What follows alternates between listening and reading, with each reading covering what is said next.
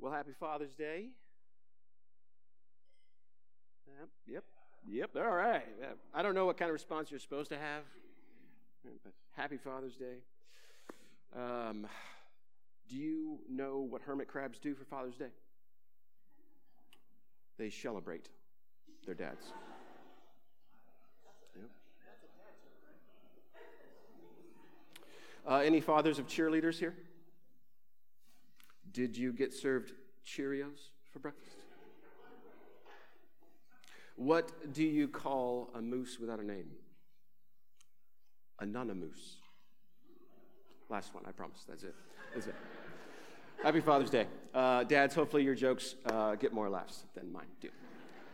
We're in 2 Samuel chapter 5 this morning, and what we've seen in the first four chapters of this book is uh, what, what Hannah's song, uh, what she says in, in her song, um, comes uh, into being. Uh, it, it, happens. What she, what she sang in her song at the beginning of Samuel um, is realized here at the end of 1 Samuel and the beginning of 2 Samuel. Now, if you look at Samuel as one book instead of two, what you see that it's divided up by songs. It ends uh, in 2 Samuel 22 with David singing a song.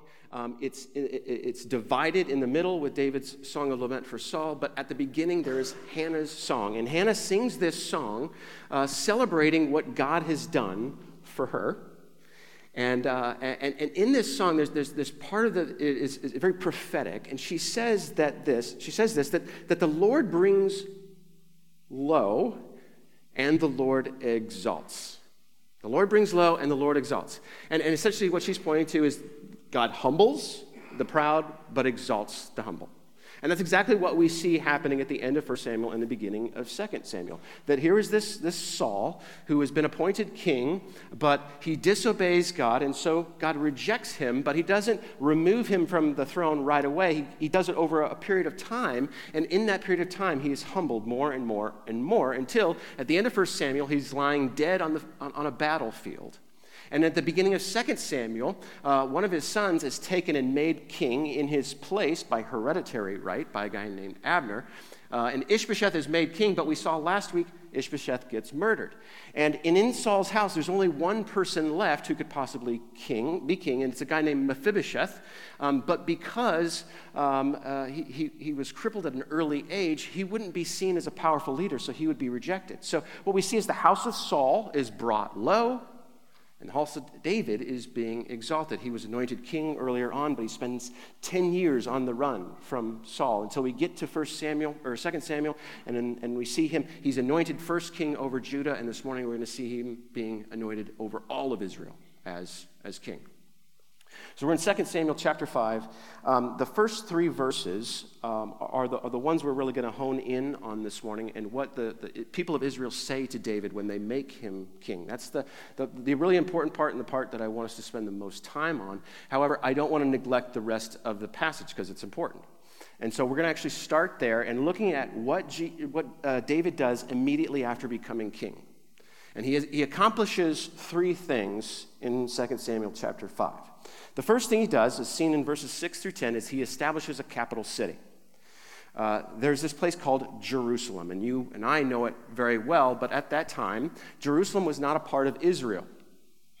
Um, Jerusalem was a city that was inhabited by the Canaanites, a, a particular type of Canaanites called Jebusites, and the city was on the border between the tribe of Judah and the tribe of Benjamin. Benjamin. Now, David chooses this city uh, in part one because it's, it's a well fortified place, it's easily defendable. Uh, we'll talk about that in a second. But he also chooses it because it's not a part of any other tribe in Israel. Um, like Hebron was a part of Judah. If he made Hebron his capital, then there would have been Israelites who would have said, I don't really have a part in that capital or a part of this people because I'm not a tribe, part of the tribe of Judah. What, what David is doing is he's establishing a capital city that anybody in Israel can identify with because it wasn't a part of anybody else's tribe. All right? But the second reason for choosing it is this it's a well fortified city.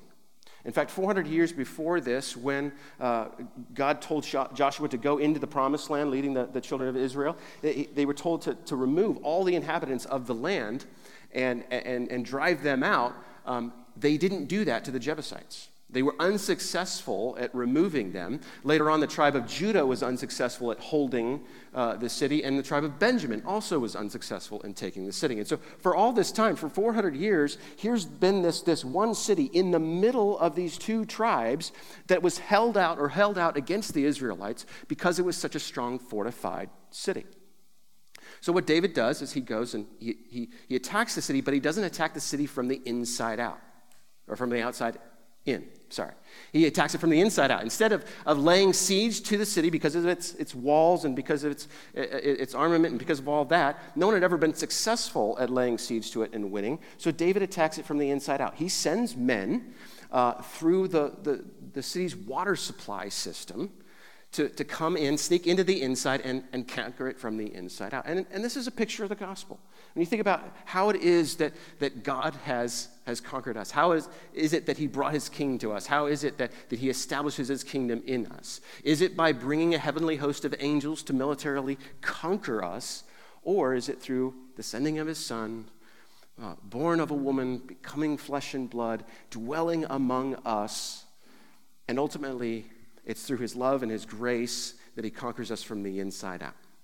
Right? It's a picture of the gospel. Now, uh, David, uh, he, he goes and uh, he, he's going to fight the city of Jerusalem. And, and the city of Jerusalem, they're very, very prideful. They've never been conquered before. They, they, they're arrogant and they say, even our blind and lame people can keep you out. But David conquers them.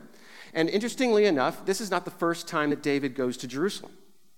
Um, back in 1 Samuel 17, after David defeats Goliath, he chops off David's head, or Goliath's head and he takes it to Jerusalem. We don't know why, it doesn't explain it. But it just simply says David took the head of Goliath to Jerusalem. And, and so people, you know, they, they've come up with ideas about what he did there. Maybe he put it on a pike outside of Jerusalem with a threat, like, I'm, I'm going to come back for you one day. Like, I'm going to I'm gonna, uh, d- destroy you like I destroyed this giant. Some people take it a step further and believe that um, the, the place where he, he put this pike with Goliath's head on it was a place that would one day be known as Golgotha, a place of a skull, and maybe it's a play on the words of, of Goliath's name, Goliath of Gath. Now, it's interesting to think about, but that's not nothing that the Bible says. You can ask Dave that, about that in heaven. But but he, he, takes the city of Jerusalem, he calls it the city of David, and in so doing, he's able to unite the, the people of, of Israel, and they all have a common place that they can call their capital that doesn't belong to one tribe more than it belongs to another. And so we read in verse 10 And David became greater and greater for the Lord, the God of hosts was with him. The house of Saul has come down, the house of David is on the rise. See this coming true. The second thing that he does is he build a, uh, builds a palace. In, in verses 11 and 12, uh, we see that the, the Phoenicians send materials and workers to build David uh, a palace in Jerusalem. So not only will he have a, a crown, but he'll also have a throne. And this is significant for a people because having a common place that they can go to their king in order to express their needs is, is important. It's a unifying thing for him to be able to have a seat from which to hear from his people. So long as he's a king, that provides and protects, not a king that takes, we'll talk a lot about that, then, then this is an important part of, of him unifying the people. Then there's this side, uh, this parenthetical statement that we see in verses 13 through 15. We've seen this a lot so far in, in Samuel, where um, there's this narrative flow that's going on, and, and, and the author's telling a story, but then stops and pulls back and gives us more information about what's going on. And here's this parenthetical statement it says, and David took more concubines and wives from Jerusalem after he came from Hebron, and more sons and daughters were born to David. And these are the names of those who were born to him in Jerusalem Shammua, Shobab, Nathan, Solomon, Ibhar, Elishua, Nepheg, Japhia, Elishama, Eliada, and Eliphalet. What do we see? He had a bunch of wives in Hebron. Now he's taken Jerusalem and he's going to have a bunch of more concubines and wives. We talked about this before that for David, he does a lot of things right.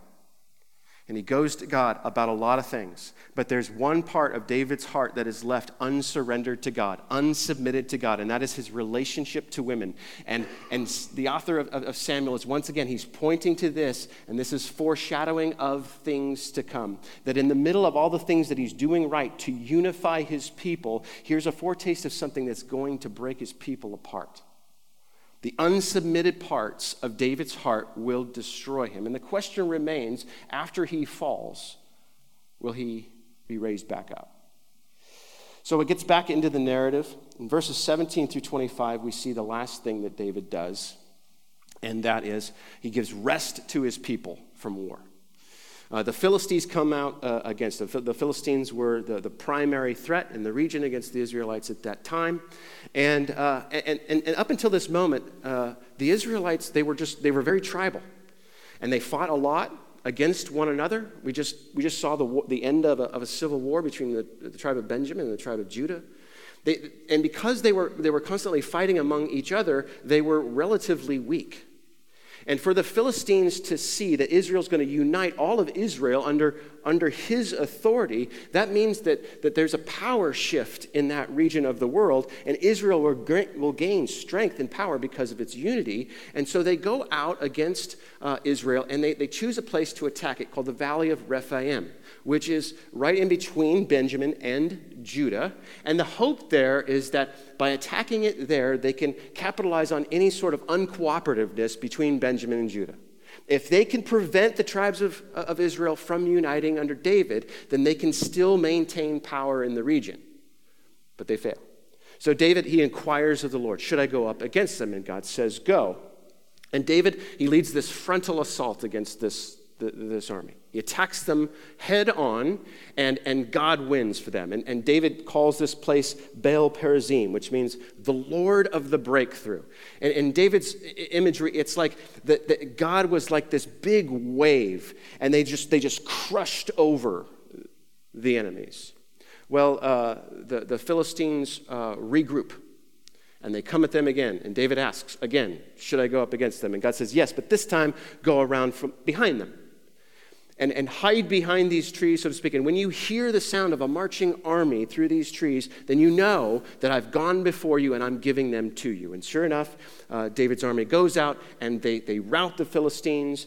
And David provides peace for his people for a significant period of time. It's not over. There's still other uh, uh, people groups to fight and that sort of thing. But the Philistines' uh, power, they're, they're, they're, it's relegated for, for, for a good amount of time. So we see three, three things that David does. He, he unifies his people through establishing a capital. He unifies his people by giving them a place to come and meet with him. And he unifies his people by, by giving them peace and rest from war. So he, he protects them and he provides for them. Right? This is a picture. And the, and the question is for how long will David be this kind of king? So I want to go back to verses 1 through 3 now. And this is where I want to spend the most of our time. If you read with me. Then all the tribes of Israel came to David at Hebron and said, Behold, we are your bone and flesh. In times past, when Saul was king over us, it was you who led us out and brought in Israel. And the Lord said to you, You shall be shepherd of my people Israel, and you shall be prince over Israel. So all the elders of Israel came to the king at Hebron, and King David made a covenant with them at Hebron before the Lord, and they anointed David king over Israel. So, David becomes king over Israel. Notice that it says that David made a covenant with them. This is not a picture of a people coming to swear allegiance to him, but there's something that he's promising to do to them. We see this sort of carried out. He's going to protect them, he's going to provide for them. We, we see that through the rest of the chapter. But there's three significant things that the people of Israel say to David about what they hope he will be. Three pictures of the kind of king they're hoping David will be. Here's the first one we are your bone and flesh. We're your bone and flesh. This is marriage language. You, you go back, and, and, and when we see uh, that God brings Eve to Adam in the garden, and Adam first takes a look at Eve, and what does he say? You are bone of my bone, your flesh of my flesh. Like you, there's this connectedness that we have, that we're a part of each other. This is marriage language a picture of, of, of David as husband and Israel as, as wife. And, and this is something that is, is a reflection of what God is like. At least five times in the Old Testament, um, God is, is said to be the husband of his people, Israel. That the, the kind of relationship that God has with his people is that of a, of a husband who willingly takes on responsibility for his people. And, and see, human leadership is supposed to reflect what God is like. Godly leadership is supposed to, to show the, the people that it leads and the, and the world at large what God is like. And so David is supposed to be like a husband to Israel in the same way that God was. He's supposed to reflect what God is like. And in this way, as a role of husband, to provide and to protect. That's the first picture. Second, they say to him, In times past, it was you who led out and brought in Israel.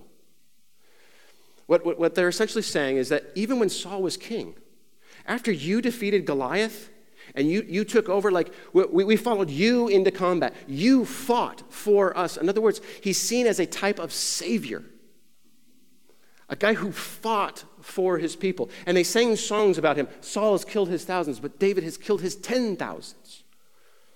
They saw David in this, this type of savior type of, of, of role.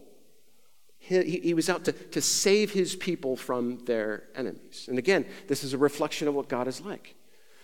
In the Old Testament, we, the, the, the pillar or the, the, the, climax of the Old Testament really is uh, the, the salvation message, message of, of Exodus, how God uh, rescues his people out of slavery in Egypt.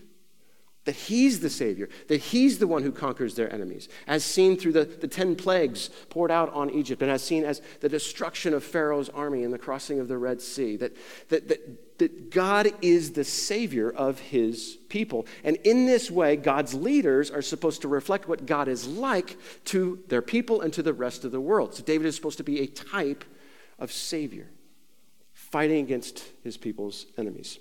Third thing, says this uh, The Lord said to you, You shall be shepherd of my people Israel, and you shall be prince over Israel. They're recognizing that God has, has called him and anointed him. Um, he's to be prince. That's the title, but the role is shepherd. It's shepherd. That, that God would, would take this shepherd boy out of the pasture and, and pluck him down on a throne to do the same kind of job. Only instead of shepherding sheep, now he's shepherding people. He's to be a type of shepherd and in this way provide and protect. And again, that's a reflection of what God is like and how he's seen in Scripture. Uh, Genesis 48, the God who has been my shepherd all my life long. Genesis 49, the hands of the mighty one of Jacob. From there is the shepherd, the stone of Israel. Or the Psalms, Psalm 23, the Lord is my shepherd. 77, you led your people like a flock. 78, he led out his people like sheep and guided them in the wilderness like a flock. Psalm 80, O shepherd of Israel, you who lead Joseph like a flock. 95, verse 7, He is our God, and we are the people of his pasture and the sheep of his hand. Now, most of that was written by David. And he understood God as a shepherd, and he was to emulate and reflect God in that shepherd like way towards his, his nation, towards his people. The three pictures that we see there husband, a type of Savior, and a shepherd. This is meant to be what, what we're to understand godly leadership or what God's king is supposed to be. Now, We've talked about this before that Samuel exists not to show us a reality that we need to get back to, but it shows us the reality of the way things were and are and something that needs to change. Samuel is not prescriptive, it's descriptive. It's not saying this is what you need to do. He's saying this is how things are and this is what needs to change. And that's why the first leader God gives to Israel is Saul. Through Saul, God is pointing out what's wrong with human worldly leadership. Um, in, in 1 Samuel 8, the, the, the, leaders of Israel, they come to Samuel and they say, We want you to give us a king. Now appoint for us a king to judge us like all the nations. They were a theocracy. They wanted to be a monarchy. They didn't want God to rule them, they wanted a man to rule them. In other words, give us a worldly kind of leader. Give us the, the form of leadership that the world embraces. Give us a worldly kind of leader. And then it says this in verse 6 But the thing displeased Samuel when they said, Give us a king to judge us. And Samuel prayed to the Lord, and the Lord said to Samuel, Obey the voice of the people in all that they say to you, for they have not rejected you, but they have rejected me from being king over them. According to all the deeds that they have done from the day I brought them up out of Egypt, even to this day, forsaking me and serving other gods, so they are also doing to you. Now then, obey their voice. Only you shall solemnly warn them and show them the ways of the king who shall reign over them. God says, okay, you want a worldly king? I'm going to let you have it, but I'm going to warn you first. Here's what a king of the world will do to you. Verse 11.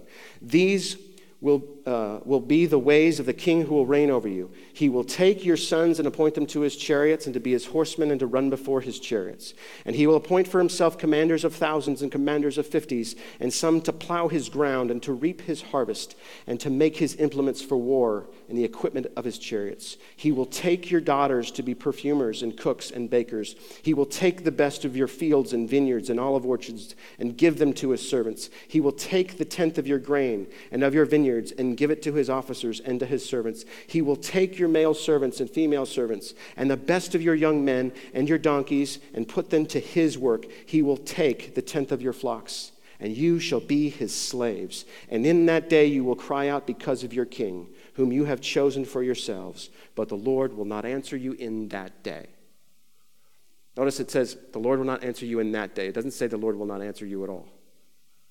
The Lord does answer in a minor way through David, but ultimately in a major way through Jesus. But you notice six times, what does it say? He will take. He'll take, he'll take, he'll take, he'll take, he'll take, he'll take. This is a description of the worldly form of leadership which we embrace so easily and so readily.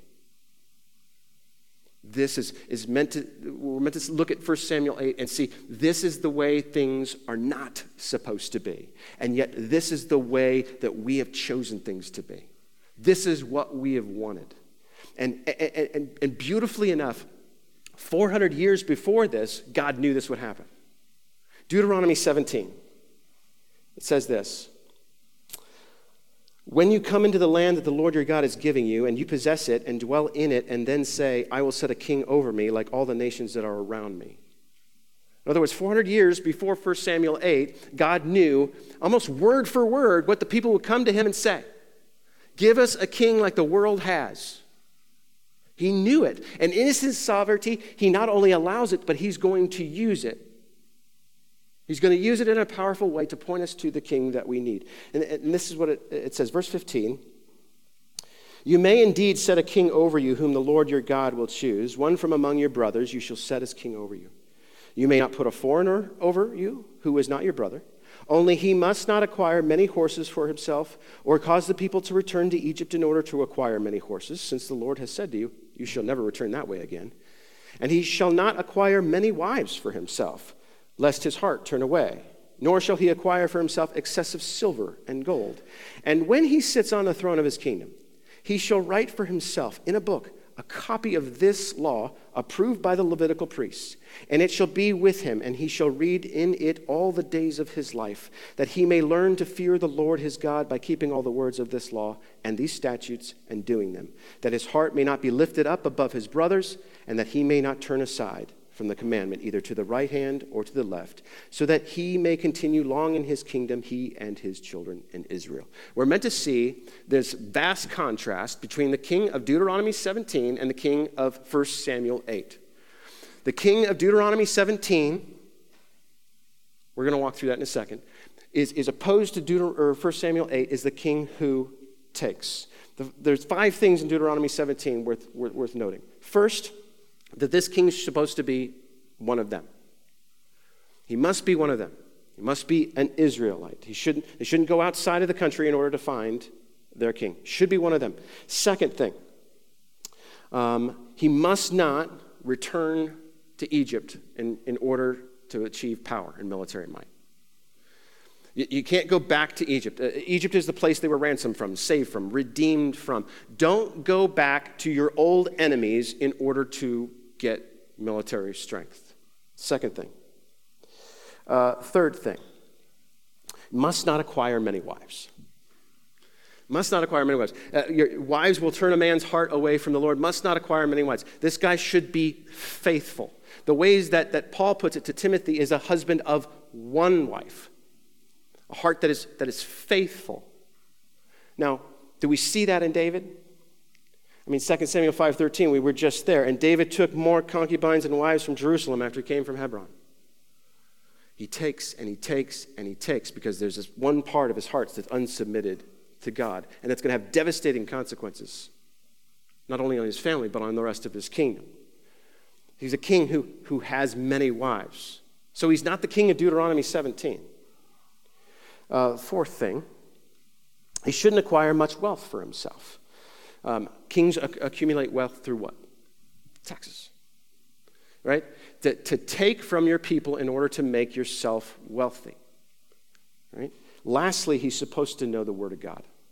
He's supposed to know God's word. In other words, uh, this king, after he becomes king, he's supposed to get out the scrolls, not just read them, but he's supposed to copy them down. He's supposed to have his own set like he's supposed to have his own Bible that he has with him every day, and it needs to be approved of by the, the Levite priest so they make sure that he gets it right. But, but he's got his own Bible. He's got his, his, his own Word of God, and, and he's supposed to look at it every day, and he's supposed to know who God is and what God has done for them. And he's supposed to find his identity in God so that he knows how to lead the people for God and to God. He knows God's word. There's five things that we see here. And all of these are set in contrast against 1 Samuel 8, the king that takes. Let's start applying this. Begin to put all this together.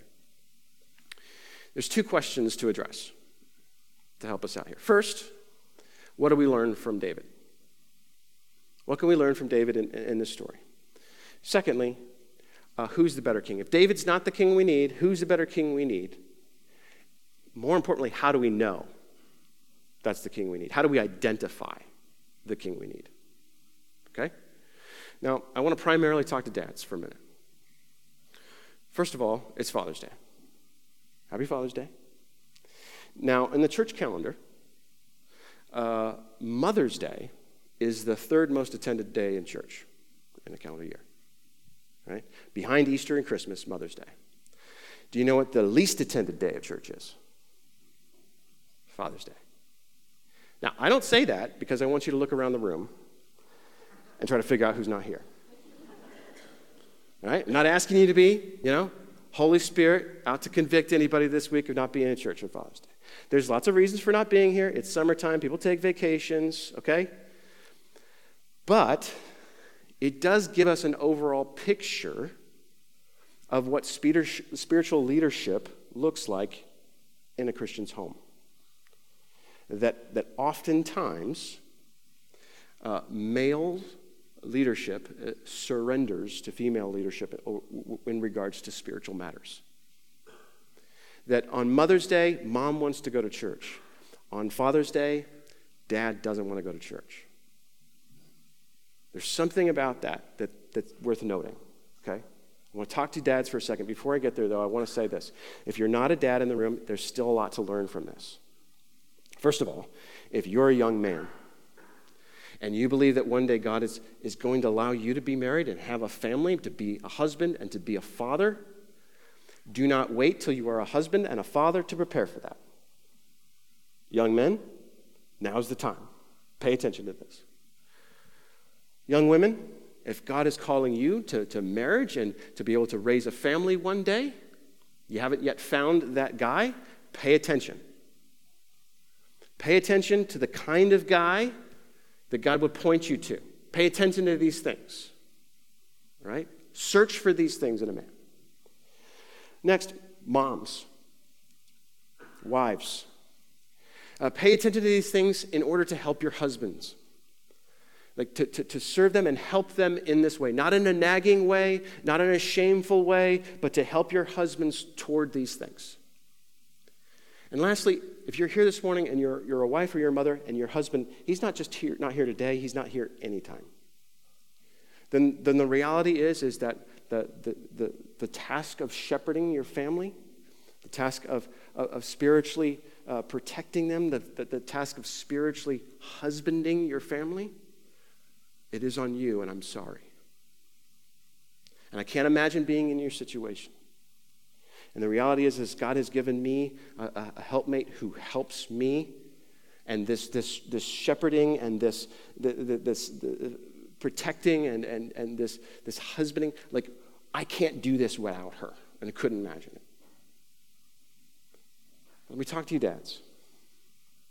Let's look at these three pictures again. The first picture in, seen in 2 Samuel 5 is that of a husband. And, and just to be clear, when we talk about a husband, I'm not saying you're, you, you have a marriage license and a wedding ring and you you know, joint file your taxes.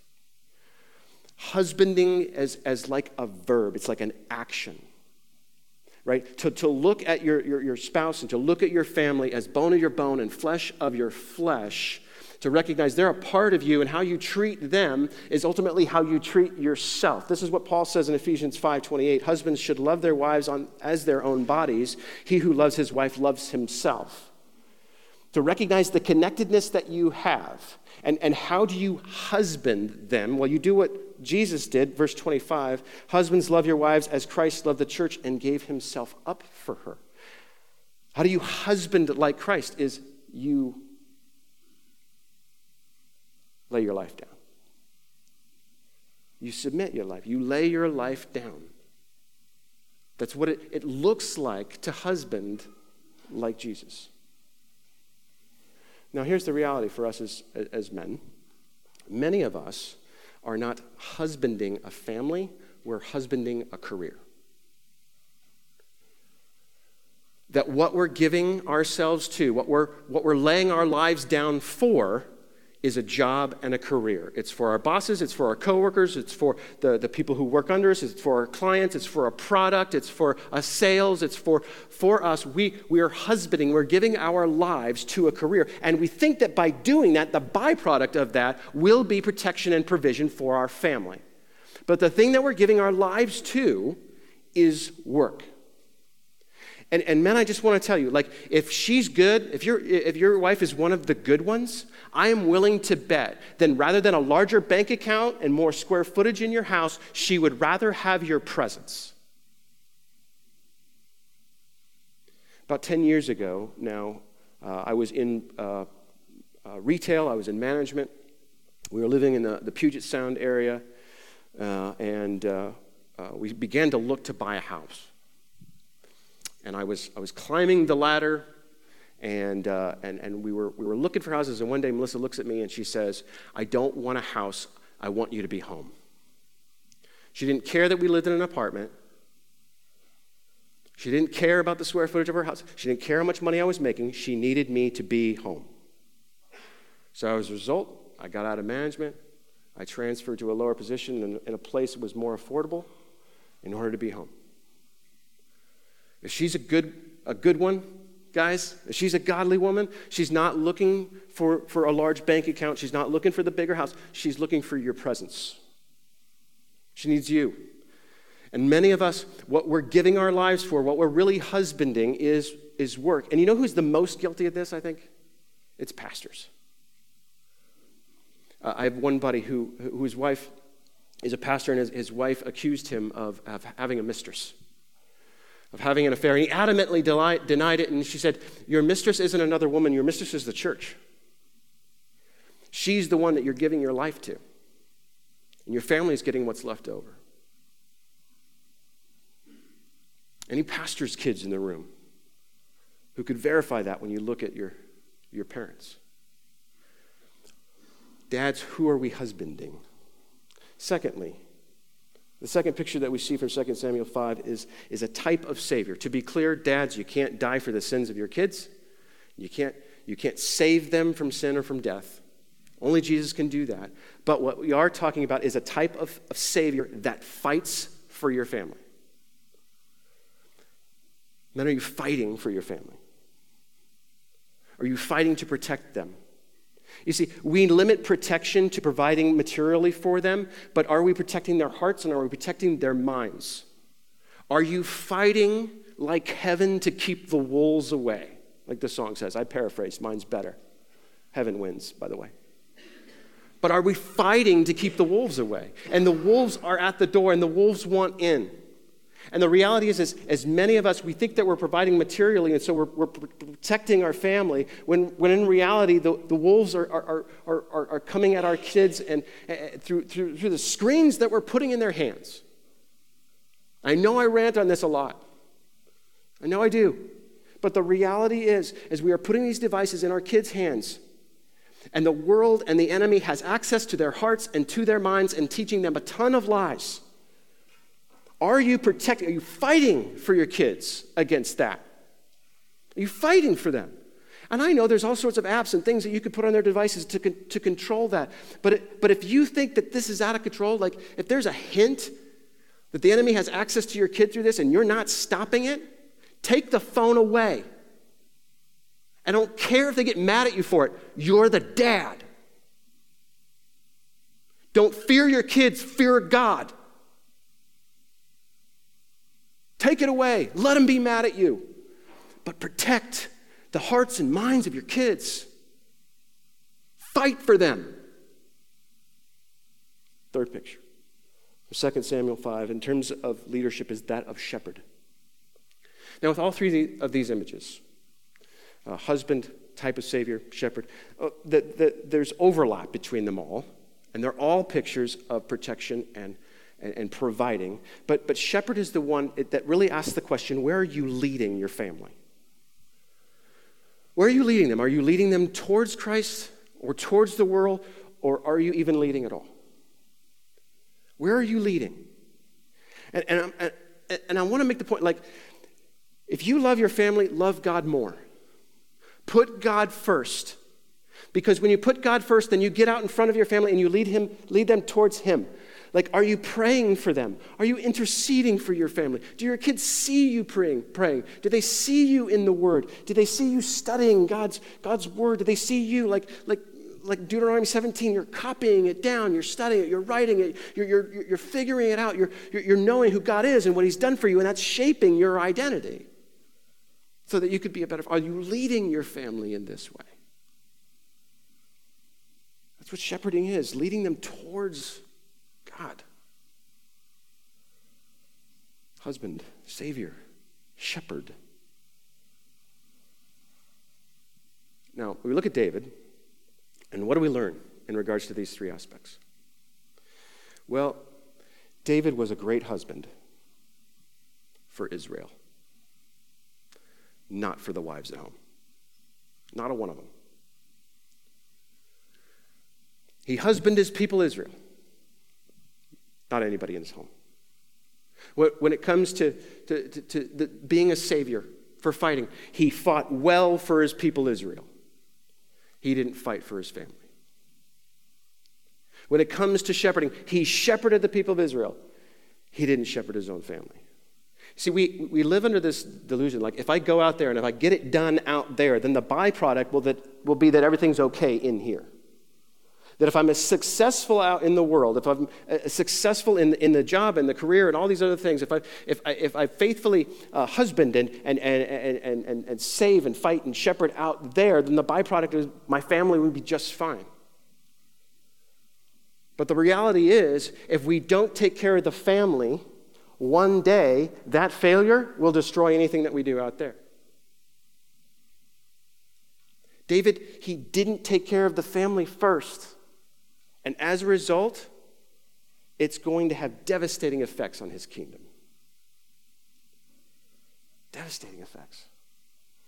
What we learn from David is, is that we need to pay attention to what's going on in the homes. Second thing we see is that David's not the king we're waiting for. So who is? The answer to 99.9% of questions in church is what? Jesus right? Jesus is the king that we've been waiting for. Now, how do we know that? I mean, how do we know that it's not a celebrity or a politician, or how do we know that it's not a, a famous athlete? How do we know that Jesus is the king that we need?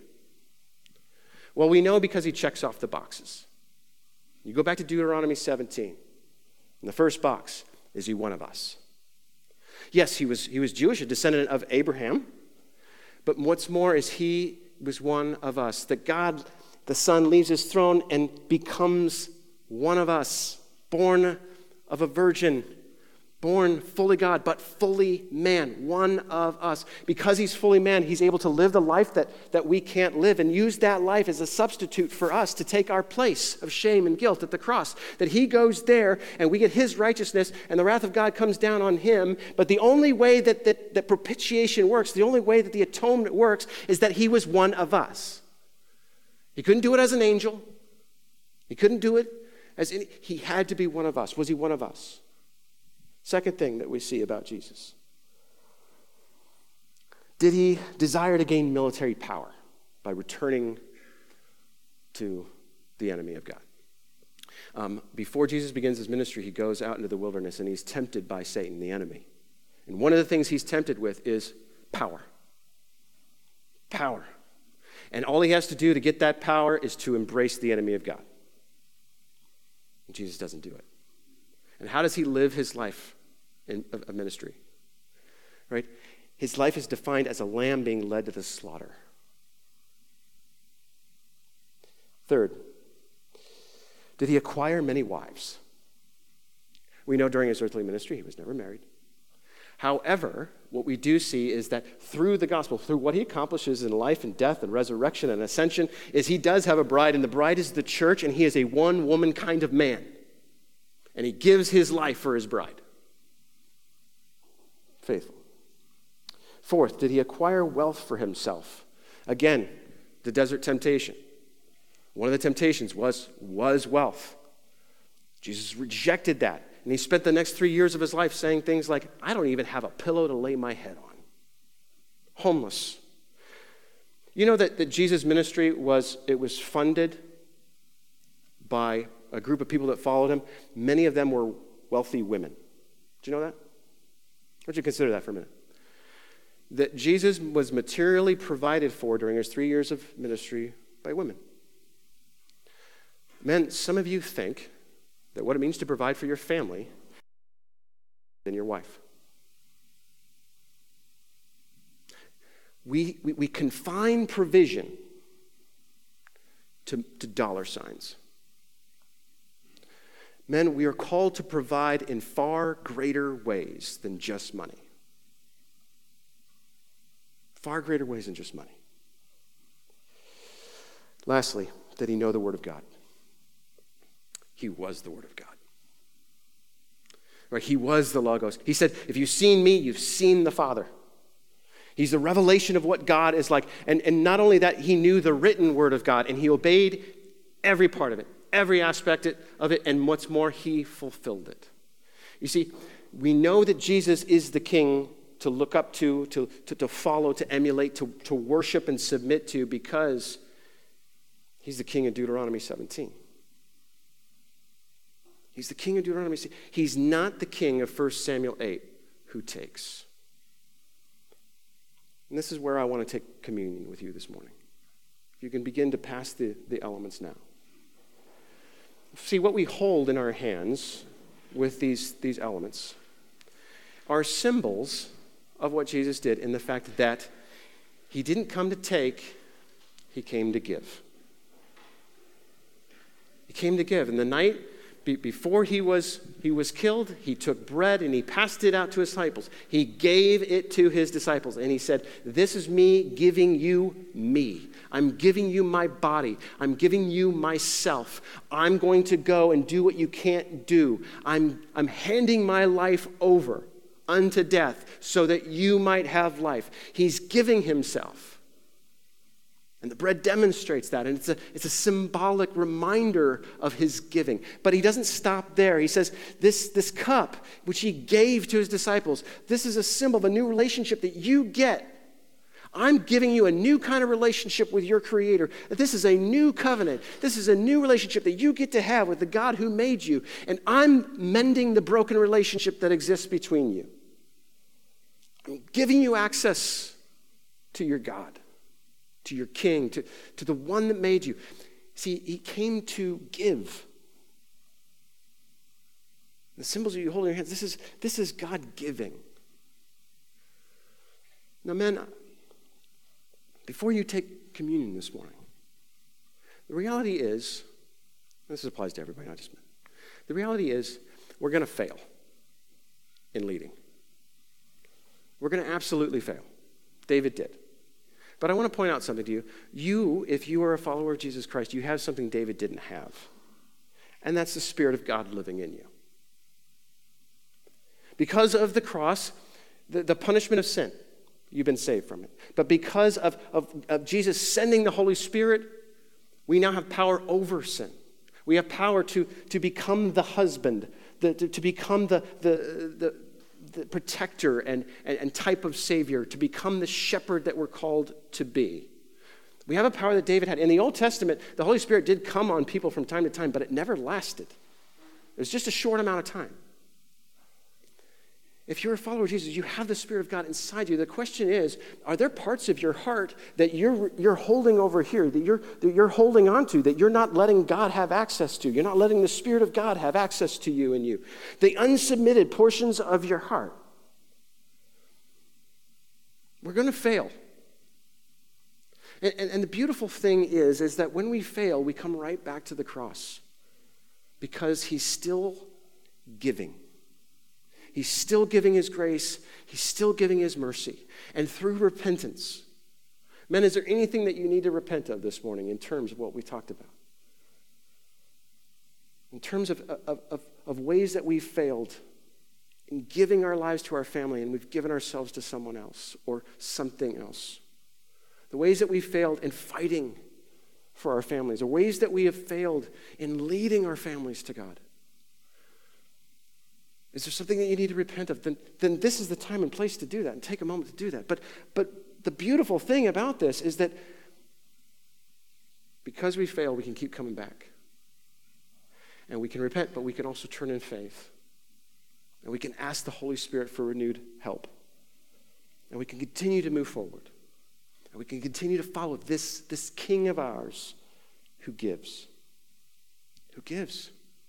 He checks off all the boxes. He's the right king worth following. He accomplishes what we can't accomplish ourselves. I'm going to pray. Partake of communion elements when you're ready, and then we're going to sing. Heavenly Father, thank you.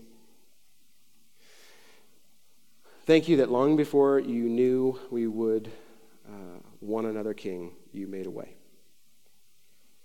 That over and over again, you've, you've demonstrated in your sovereignty and your goodness that despite our failures, you overcome. That despite the ways that we have rejected you and walked away from you, you have provided ways back, for, like from the beginning.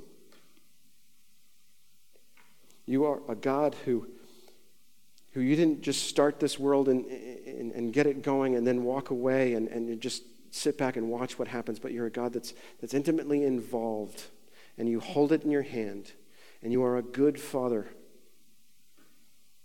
And Lord Jesus, you came willingly in obedience to your Father, a better Son than we are, a perfect Son. But you go and you take our place. You become our righteous older brother that, that saves us. Holy Spirit, I pray that we would live by your power, that, that you would bring to mind just right, right now what are the elements or places of our heart that are unsubmitted to you.